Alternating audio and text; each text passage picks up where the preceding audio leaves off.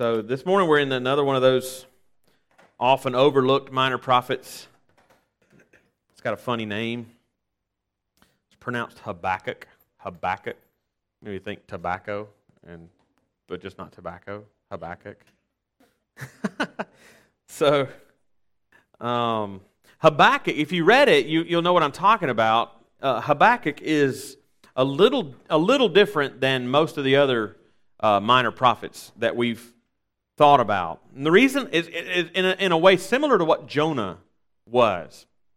So uh, the reason I say this is because most of the other prophetic books, be it minor or major prophets, I'm talking, you know, like Micah or Isaiah, most of the other prophetic books are composed mainly of like just prophetic oracles that the prophet was delivering to the people, whomever he was speaking to. So just long bits of basically poetry, um, prophetic prophetic utterances that he was preaching of, of coming judgment or, or, or something like that. And the, it was the, basically that they are. It's comprised of the the message that the prophet was delivering to the people. Well, um, that's what you find in most of them. But when you come to Jonah, for example, Jonah was different because his book was more about the man than the message.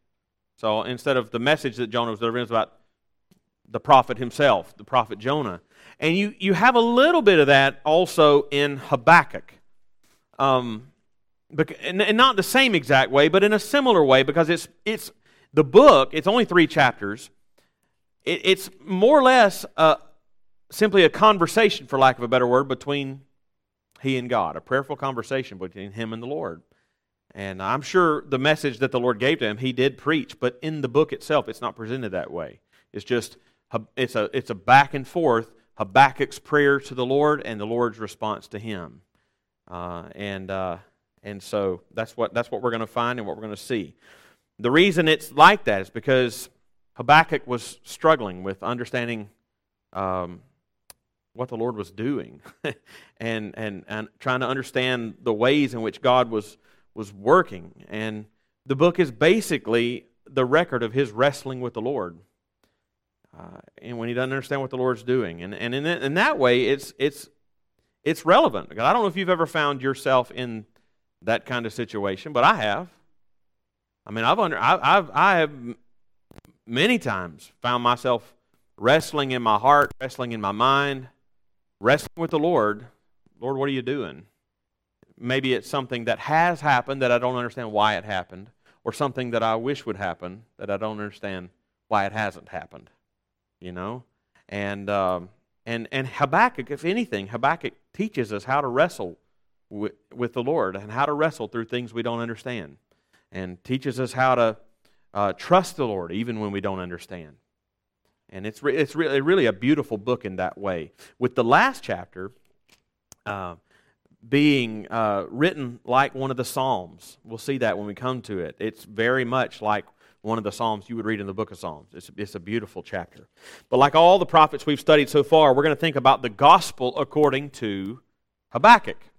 And uh, we do that because both Jesus and Paul, Jesus twice in, in the last chapter of the Gospel of Luke, and Paul in the first chapter of Romans, just one example, says that the gospel was preached beforehand to us through the holy prophets in the Old Testament. So, in some sense, the gospel, the coming of Christ, and the gospel that would be uh, achieved through him was foreshadowed, was promised, was prophesied ahead of time in these prophets. And that's, that's the angle we want to take on these things. Um, same is true here for Habakkuk. Well, who was Habakkuk? And when and where did he live? We're going to talk about all that as, in addition to the message that he preached. But before we do anything, let's pray and ask the Lord's blessing on our study through his word. Lord, we, uh, we recognize that this book we have open before us is, is your word. It's your holy, inspired, inerrant, authoritative, sufficient, clear, and necessary word. And uh, we recognize that it is, it is not just the, the, the words of uh, almost 40 different men over a period of 1,500 years, but it's, it is your word through those men to us still today. And uh, And so we ask your blessing as we come to this study of your word. I ask that you would give us minds to understand what we're, what we're going to read and study today. Give us eyes to see the truth that is there. Give us hearts to embrace and love the truth that we do see and to care about what you say is important. Uh, and then, then thereby have wills from you to obey whatever it may lead us to do. In this I pray in Jesus' name. Amen.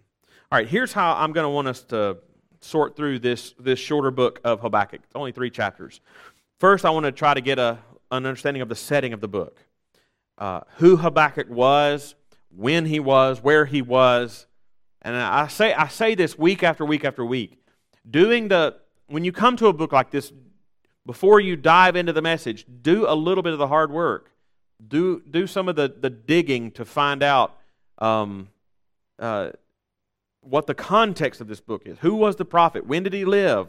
What was going on at the time that he lived? You can, you can back into a lot of that because of the host, historical books that we have, like 1st and 2nd Kings, 1st and 2nd Chronicles, Ezra and Nehemiah.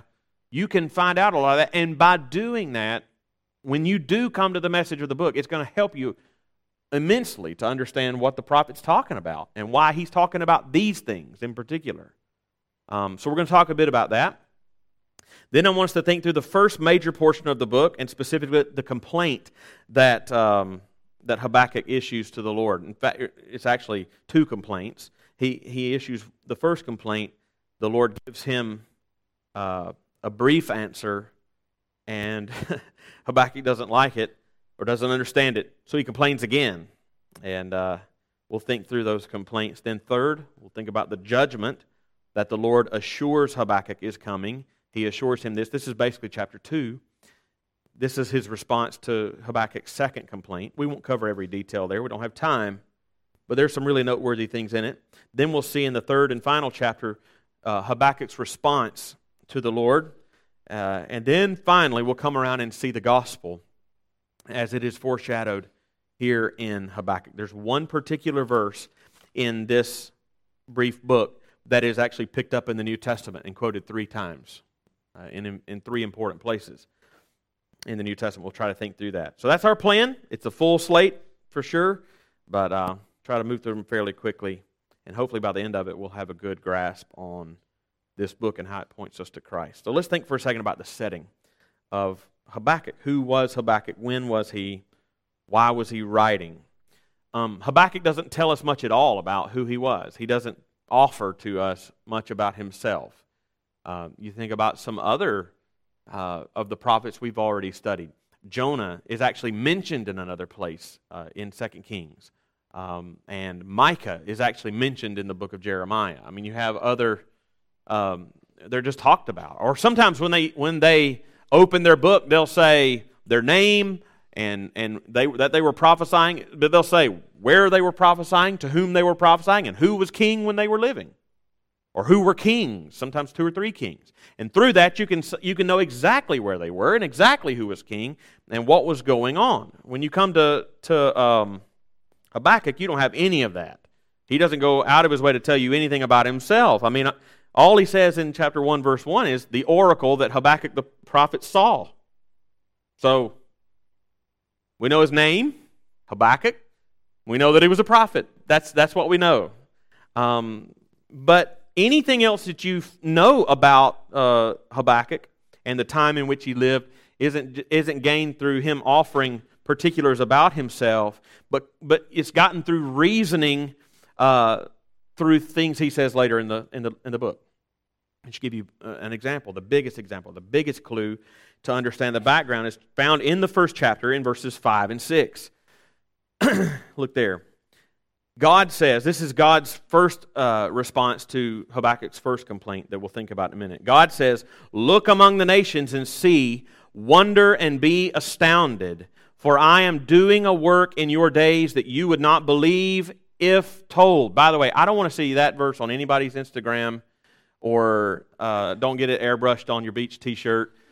I mean, like, Because I've seen people quote that going like, God's going to do something awesome. He's astounded. It's like something.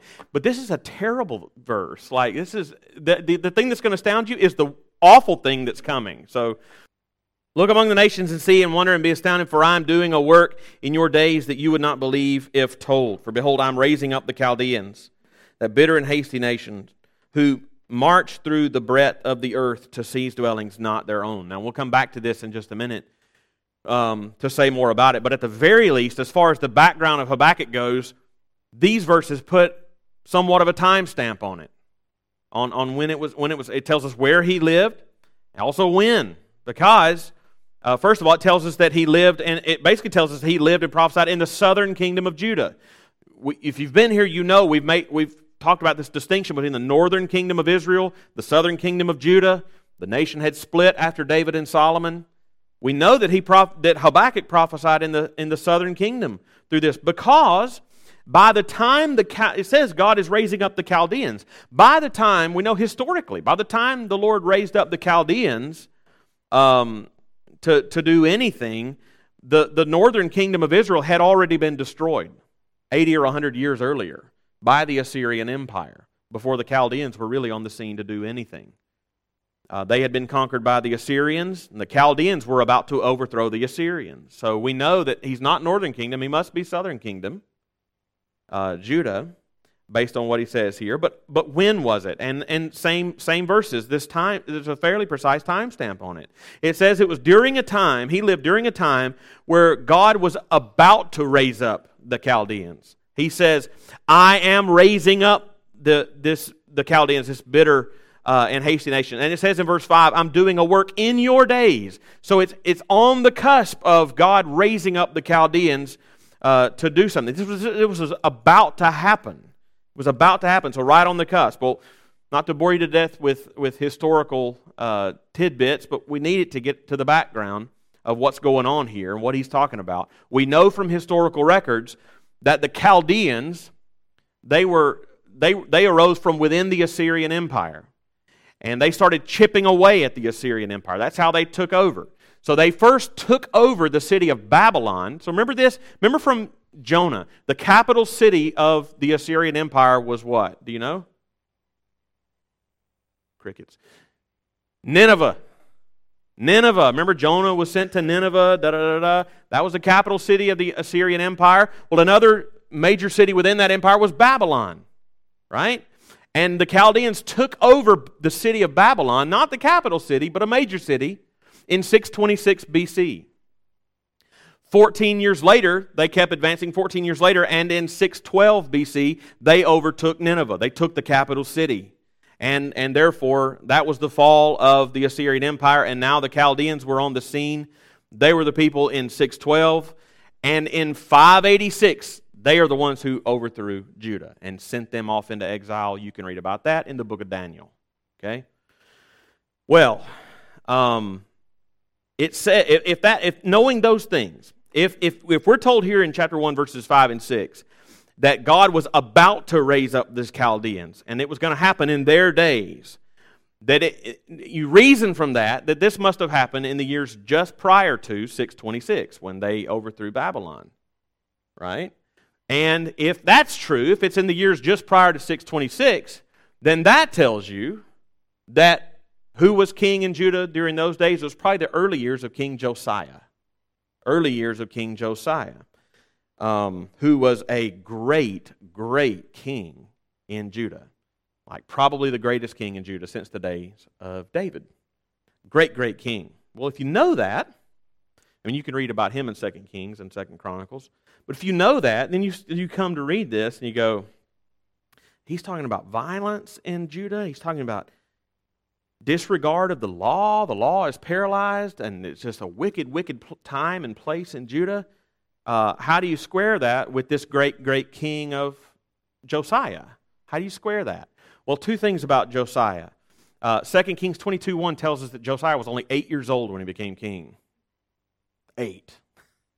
Um, and so I doubt eight year old Josiah was pushing a great many reforms in the kingdom at eight. I mean, I, ha- I have kids in that neighborhood. The reforms they push are not good ones.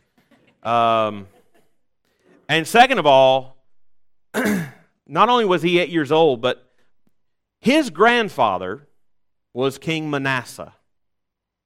Manasseh was Josiah's grandfather, and he was an incredibly evil and wicked king in Judah.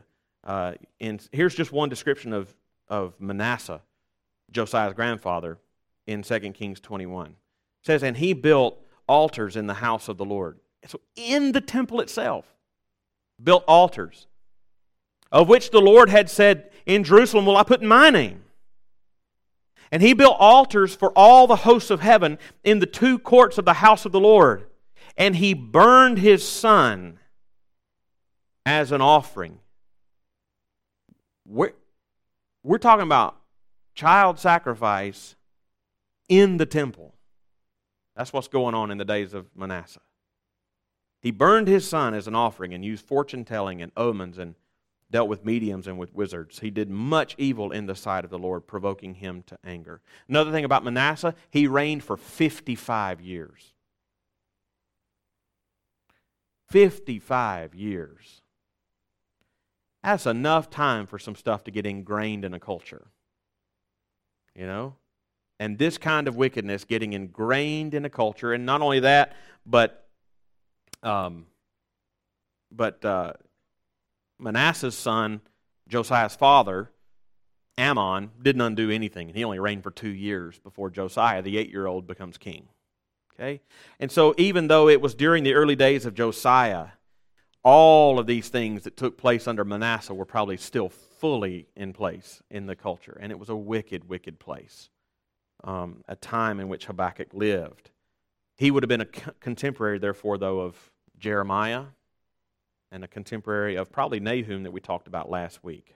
So that's the setting that Habakkuk lived in and prophesied, which is why it, it was a really wicked time. Not Josiah's fault, but really Manasseh's fault, his grandfather. It's not surprising that he opens his letter, though, with a complaint um, to the Lord, complaining to the Lord about the wickedness among his own people. Look at verses 2 through 4 of chapter 1. O Lord, how long shall I cry for help, and will you not hear? Or, or cry to you violence, and you will not save? Why do you make me see iniquity? And why do you idly look at wrong? Destruction and violence are before me. Strife and contention arise. So the law is paralyzed, and justice never goes forth. For the wicked surround the righteous, and justice goes forth perverted. That's, that's his prayer to the Lord. Um, and uh, no doubt Habakkuk was alive at the end of Manasseh's reign and early in Josiah's when wickedness, like we saw earlier, was happening. And Habakkuk is not just, he's, in this prayer, Habakkuk's not just trying to bring this to the Lord's attention as if he thinks the Lord doesn't know. He isn't just praying, Lord, would you do something? That's not what he's praying. If you read it carefully, it's not what he's praying. He's complaining to the Lord. I mean, because he, he knows the Lord knows. He knows the Lord knows the wickedness uh, that's, that's happening, and, and it seems to him that the Lord is choosing not to do something. Habakkuk knows that it's God's own law that's being broken. And not just in minor ways, but idols being worshiped in the temple and children being sacrificed in the temple. Where, where we saw in 2 Kings 21, it says, where God had said, My name will dwell here. So why doesn't God care? That's that's that's Habakkuk's point. Violence running rampant. And so and so uh, Habakkuk says, "Why do you idly look at wrong? Why aren't you doing anything, God?" No doubt he like I said earlier, he's not the only one who's thought something like this. Maybe not about the same exact thing, but most of us at one time or another have had times where we, like I said, haven't understood why the Lord allowed something to happen or has not chosen for something to happen. And, and especially when, it, when we've prayed about something that wasn't just something I wished to happen, but seemed to be in accordance with His Word. And, um, and the Lord didn't seem to answer our prayers. If the Bible does anything, if the Bible does anything, it teaches us how to pray to the Lord. And it teaches us how to be real in doing that. Um, how to be real with the Lord in our prayers. Habakkuk's praying like we see in a lot of the Psalms. And, it, and he's, he's, he's just pouring his frustrated heart out to the Lord. I will say, and it's okay that he's doing that, but, but do notice that he's not doing that uh, in a lack of faith, but actually in a way that's full of faith. Like he's, he's doing this, he's confused precisely because he has faith in the Lord. Right? That's why he's frustrated. He knows that the Lord sees and he knows the Lord cares, which is why he doesn't understand it doesn't appear that way. And the Lord gives him an answer. He prays and he says, Lord, I'm just telling you this. Please give me a clue as to why. And the Lord gives him one. And it's, but it's not what he expects. The Lord gives his response in verses 5 through 11. We've already looked at verses 5 and 6 where he says, Be astounded. I'm doing a work in your days. I'm going to raise up the Chaldeans to come and, uh, and judge Judah. In other words, he's telling Habakkuk that, I, yeah, I've seen this violence that you're talking about. I've seen this wickedness and this, this evil that you're talking about. And I'm bringing a judgment that will happen in your days. And it's the Chaldeans that he's raising up for that purpose. But look how he describes the Chaldeans. In verse 7, they are dreaded and fearsome. In verse 9, they all come for violence and ca- gather captives like sand. Verse 11, uh, their own might is their God. That's the end of verse 11. If Judah was wicked, the Chaldeans were more so. Uh, which is why the remainder of chapter 1 is, is Habakkuk complaining again. Because the Lord does answer his first complaint. But when he hears God's answer, it seems to him like the solution is way worse than the initial problem. That ought to teach you one thing. Not that God is evil, but we don't always understand what God is doing. We don't understand His ways. So sometimes, if you don't understand what the Lord is up to, if you have a situation that you're praying for, praying about, you want God's wisdom on, want to know why, God doesn't tell you why, that might be a good thing. Because when, when Habakkuk was told why, he was like, What? And did not, did not understand. That's worse. You know? Uh, that's worse than not knowing. Uh, because because he and, and he doesn't understand how could you use a people that is more wicked than Judah to judge the wickedness of Judah? That doesn't make any sense. He says in verse 12, he says, I understand that you've ordained them as a judgment you understand how. He says in verse 13, You who are of purer eyes than to see evil cannot look at wrong. He knows that God is holy and, and pure. How do you do this, God? In verse 14, he acknowledges that his trust that God isn't just he isn't just holy, he's sovereign and sovereign over peoples and nations. And he reminds God, hey, God, you're sovereign over this people, can I remind you something about this people? He says in verse 15, he says, Let me remind you what the Chaldeans are like when they take over a people. He says, He, and this is like when he says he, uh, it's a, it, it's a, he's personified the Chaldeans like they're a man. He, the Chaldean, he brings all of them up with a hook and drags them out with his net. He gathers them in his drag net, so he rejoices and is glad. He says they conquer people so quickly and violently that it's like, it's like a fisherman catching a load of fish in their net. Um, and it's, it's a sobering play on words when he says here that he drags, uh, when he says he brings them, he brings all of them up with a hook.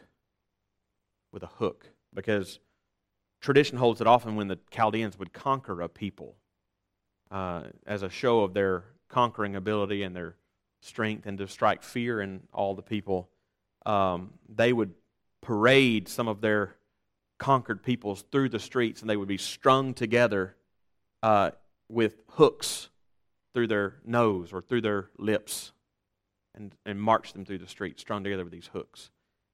That's a play on words there when he says he brings them all up with a hook drags them out with his net. So you can imagine Habakkuk remembered God's first answer back in verse 5. And he says, Yeah, when you said I would see and wonder and be astounded, that is for dang sure. Um, like, it's, it's worse, that, worse than, than I could have ever imagined. Wonder and be surrounded, that's exactly what he was. And as he thought more about the Chaldeans, he thought that they, they seemed to be ruthlessly wicked without any kind of consequences. He says in verse 16 that they seem to live in luxury and have nothing but success. And he wonders in verse 17 uh, to the Lord about the Chaldeans. He says, Is he then to keep on emptying his net and merciless, mercilessly killing nations forever? I mean, you're, you're using them to judge us, but they are more wicked than us, are, and, but they seem to be doing just fine. Are you not going to judge them? How can you judge us and not judge them? That's what he's saying. In chapter 2, verse 1, he says basically, All right, there's my complaint. I'm just going to wait and see what you say. So even Habakkuk, the prophet, didn't always understand what the Lord was trying to do. He knew and he believed what the scriptures said about the Lord and, uh, and that, that God was holy and pure and righteous and good and sovereign. And it was precisely because of that that when he looked around at what was happening among his own people and in the world, it, it didn't make any sense at all to him. And he wanted to know how to understand it and also to take his frustrations to the Lord. Contrast, I know I brought Jonah up a couple times, another fitting comparison here. Contrast what Habakkuk is doing here versus what Jonah did back in his day when we studied that book. When Jonah, if you'll remember back to Jonah, when Jonah was angry with the Lord and fleeing from the Lord, who did he tell about it? Anybody he could find. Uh, Jonah 1.10 says about the pagan fishermen that he hopped a boat with. The men knew that he was fleeing from the presence of the Lord because he had told them. So basically, he was mad at God and he was just telling everybody he could think uh, meet about how mad he was at God and basically try to bring them along with him in his anger. But when Habakkuk was angry with the Lord, who did he tell about it? The Lord. he prayed to the Lord. And he stands in a long line. Habakkuk stands in a long line of godly men and prophets who do the same thing. I mean, we don't have time to go through all of it, but just high watermark people like Moses and Elijah both issued, please just kill me now, prayers to the Lord. Uh, and the Lord never faults Habakkuk in this book for taking his frustrations to the Lord or about the Lord to the Lord. he doesn't. He doesn't say you're doing wrong by being frustrated. He didn't take his frustration, but he didn't. He wasn't taking his frustrations to the Lord with a hard heart, but with a heart eager to understand and eager to believe. God knew that, so in time, we're not told how long it took. We're not told how long it took for these answers to come. Could have been a long time, for all we know. But he answered again a second time with the judgment that he was bringing. Uh, about again, he would judge the the, the Chaldeans, uh, and he explains that to him. This explanation comes basically all of chapter two. First, he addresses Habakkuk though in verses two through four of chapter two, and the Lord answered me Write the vision, make it plain on tablets, so that he may run who reads it. For the vision awaits its appointed time. It hastens to the end. It will not lie. If it seems slow, wait for it. It will surely come. Will not delay. Behold, his soul is puffed up. The his here is still the personified Chaldean. It's the Chaldean whose soul is puffed up and who and it and it's not upright within him. So, contrasted with the arrogant Chaldeans, he says at the end of verse 4 But the righteous shall live by faith. The righteous shall live by faith. Now, that's the verse that's going to be quoted three times in the New Testament. We'll come back to that. But the Lord is telling Habakkuk here that he's going to, he's going to make what he's about to do very plain to him, and it will come to pass in the Lord's timing. If it ever seems slow or like it's not going to happen, just keep waiting, it's going to happen. And, and he's basically telling he's basically telling Habakkuk before he before he tells Habakkuk what he's going to do, he's basically saying, Habakkuk, what are you going to do now when I if I tell you, how are you going to respond? Um, even though the, the Chaldeans are puffed up and proud, even though you can't see a way out, I'm about to tell you what I'm going to do. But when I tell you, what are you going to do in the meantime? And he tells you, I'm going to tell you what you, you should do. The righteous will live by faith. Okay? What does it mean? What does that mean here? The righteous will live by faith. Live by faith has two important senses here. Two important senses to live by faith here. First, it, it, the most basic is trust the Lord. Trust me. I'm about to tell you what I'm going to do, but before I say it, trust me. Trust me. Even if you don't understand and you grow impatient, trust the Lord. Trust Him. That's the first meaning. Live by faith is trust Him. Trust His word. Trust His character. What's, what's the other by live by faith? Is now that you trust Him, continue in faithfulness. Continue in faithfulness. Keep doing what the Lord has said is right and keep pursuing obedience. So, so even when you don't understand, trust Him that He does understand and He's good, and just keep walking in obedience, even if you don't fully understand. That's what He tells Habakkuk. But the rest of the chapter then explains God's ultimate purpose, which is to bring a judgment also against the Chaldeans. He's going to use the Chaldeans to judge Judah, and then He's going to judge the Chaldeans. Uh, yeah. And here, and it does this in a series of five woes, like Woe to him, woe to him, woe to him, woe to him.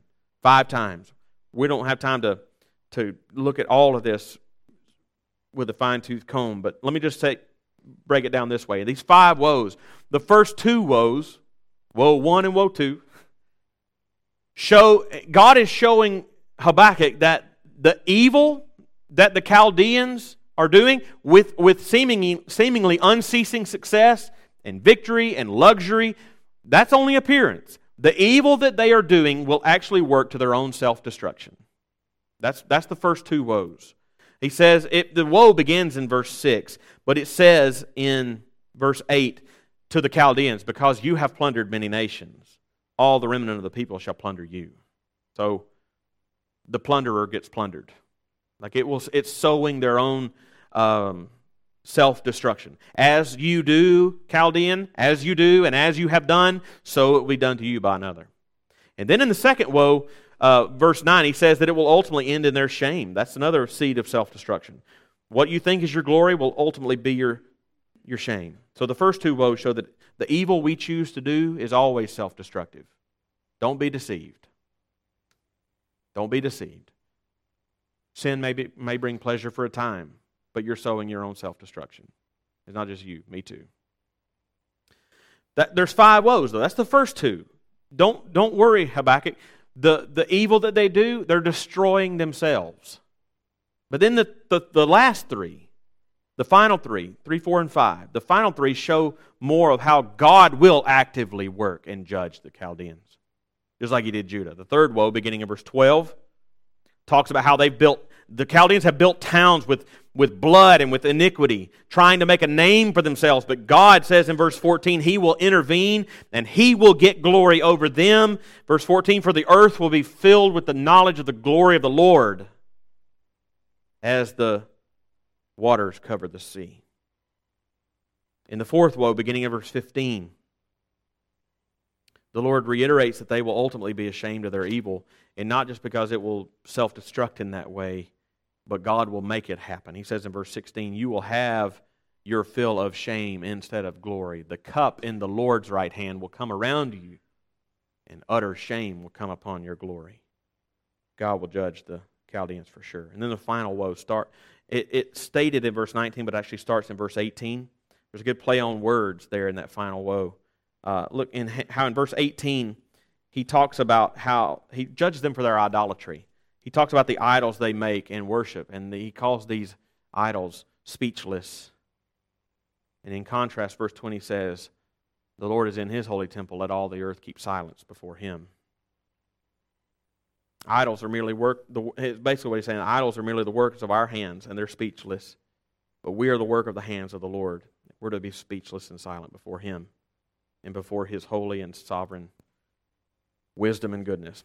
Live by faith Trust Him and continue to walk in faithful obedience. That's basically what you do with this. That's what he says. Don't believe the, the Lord will do only what you can understand or foresee. And in the end, we'll see and know that he was right and he was good. And if we complained before, we'll keep silence on that day. And, and the knowledge of the glory of the Lord will fill the, the earth. Well, what is, what is Habakkuk's response? Well, how does Habakkuk respond to this judgment? How does he respond now? Does he complain yet again? This is chapter 3. This is, this is the rest of the book. It, it, it's his response. We don't have time to look at it verse by verse. I just want to give you a flavor, though, of um, this ending. Uh, chapter 3 is actually written in, uh, in the style of a psalm. I don't, if you read it, you might have noticed this. It, it, uh, it appears to have been written a little later after some reflection, and then when it was written, it was in the form of a psalm. Just notice these things. It says in verse 1 a prayer of Habakkuk the prophet according to Shigionoth, which I don't know what that means, but it's, it's in the Psalms. It's probably a musical term, you know. Um, and then three times in verse 3, and then in verse 9, and then in verse 13, all three of those verses end with Selah, just like you see in the Psalms. And then at the very end, the last words of the book to the choir master with stringed instruments. So it was to be sung like the Psalms. So this, this whatever we find in chapter 3, this well thought through response that the Lord intended to, it, through Habakkuk was to be sung and remembered by the faithful. A couple of things about it. Most of the chapter, we won't read it all, most of the chapter is, is filled with Habakkuk's conviction that the Lord will fulfill his word. Like he, and, and no one or nothing can stop him from fulfilling his word. It's, a, it's, it's, in a sense, it's what, when you read Daniel, when God made Nebuchadnezzar go crazy for a little time period, when he brought him back to his senses, this, it's the same confession that, that Nebuchadnezzar makes. None can stay his hand. God will do what he says he will do, right? And he will bring his judgment on the Chaldeans. So at the outset, Habakkuk simply asks of the Lord at the very end of, of verse 2 In wrath, remember mercy. Please, Lord, in wrath, remember mercy. As I seek to be faithful as you've asked me to be, as any of the other righteous in the land aim to be faithful, in your wrath, please remember mercy. And then he ends it in verses 16 through 19 in settled faith and trust. He says at the end of verse at the end of verse 16, "Yet I will quietly wait for the day of trouble to come upon the people who invade us. I'll quietly wait." So he's now convinced that God's sovereign sending of the Chaldeans what he's been convinced of is this that God's sovereign sending of the Chaldeans against, the, against Judah is not because he approves of the Chaldeans, but because he disapproves of Judah. And he will judge the Chaldeans and do what is right. And then in verses 17 and 18, he says that he will trust in the Lord and in his word, even when everything around him tempts, tempts him to doubt. He says, Though the fig tree should not blossom, nor fruit be on the vines, the produce of the olive fail, and the fields yield no food, the flock be cut off from the fold, and there be no herd in the stalls. Yet I will rejoice in the Lord. I will take joy in the God of my salvation. And then he finishes out in verse 19. So he's convinced of the good character of God. And he's promised, God has promised to save those who trust him and are faithful to him. And so no matter what else Habakkuk says, he will choose faithfulness. He will wait for the Lord's salvation. And that brings us to the last point quickly, which is where we see the gospel in Habakkuk's prophecy. We've, we've walked our way through these three chapters. And really, the gospel is prepared for and, and, and foreseen uh, in, in, in just really most clearly in one verse earlier in the book. It's actually the end of chapter 2, verse 4. The very last phrase of chapter 2, verse 4, where he tells Habakkuk that the righteous shall live by his faith. The reason we see that, the, the way we know that that's the gospel hinted at ahead of time is, like I said earlier, because the New Testament takes that and quotes it three different occasions. Paul twice, and the author of Hebrews once. So Paul says in Romans chapter 1, verses 16 and 17 For I'm not ashamed of the gospel, for it is the power of God for salvation to everyone who believes, to the Jew first and also to the Greek. For in it the righteousness of God is revealed from faith for faith, as it is written, The righteous shall live by faith. That's what he quotes. He quotes Habakkuk there. That's Romans 1, 16 and 17. In his letter to the Galatians, Paul says, Now it is evident that no one is justified before God by the law, for the righteous shall live by faith. He's quoting Habakkuk again.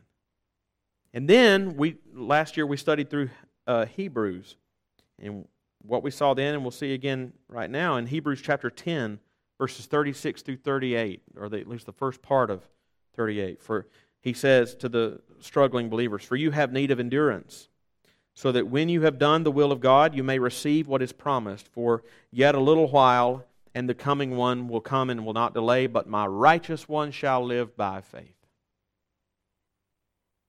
I think that all three of those passages, Romans 1, Galatians 3, Hebrews 10, all three of those give the full sense of what God was saying through Habakkuk on that day when he said, But the righteous shall live by faith. Because do you remember, I told you that when God told Habakkuk that, the righteous shall live by faith, that it had two senses.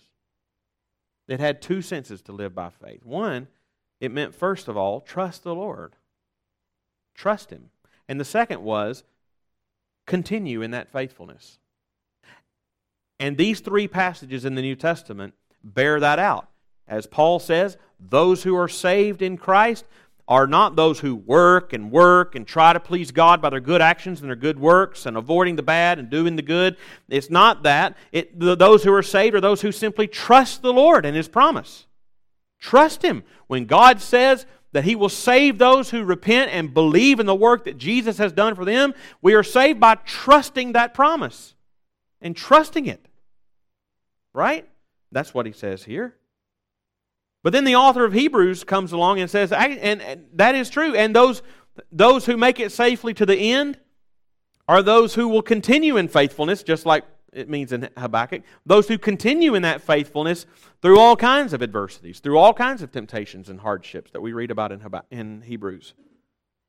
Not those who are working for their salvation, but those who are working out their salvation with fear and trembling. So the New Testament will reveal to us the Savior in whom to put our faith and trust. But through Habakkuk, 650 years ahead of time, we're given a clear picture of what that faith looks like.